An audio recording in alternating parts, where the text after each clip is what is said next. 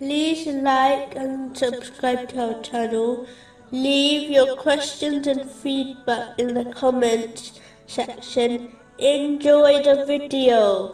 In a narration found in Jami R. Tirmizi, number 1921, the Holy Prophet Muhammad, peace and blessings be upon him, warned that a person is not amongst the true Muslims who does not show mercy to the young, respect the elders, and command good, and forbid evil.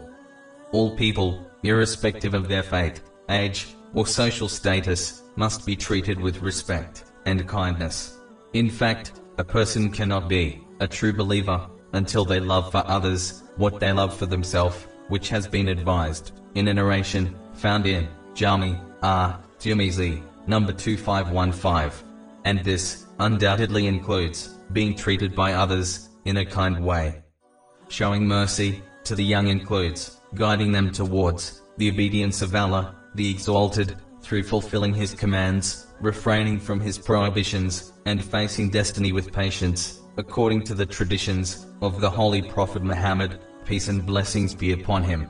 This must be done through leading by example, as this is the most effective way in guiding others, especially the youth. They should be encouraged to only accompany good people, as a person adopts the negative or positive characteristics of their companions. This has been indicated in a narration found in Sunan Abu Dawood, number 4833. Finally, they should be shown that Islam is a simple, easy religion, which allows them to have plenty of lawful fun.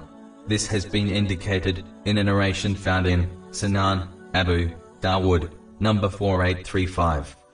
Respecting elders includes being patient with them and not arguing with them. A Muslim can disagree with elders, but good manners and respect must be maintained at all times.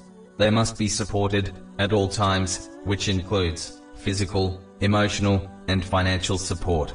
Simply put, how one treats elders is how they will be treated by others if and when they become elderly.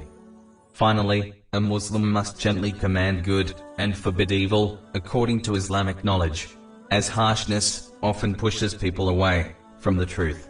A Muslim should continue with this duty, irrespective of if it affects people or not, as this is not under their control.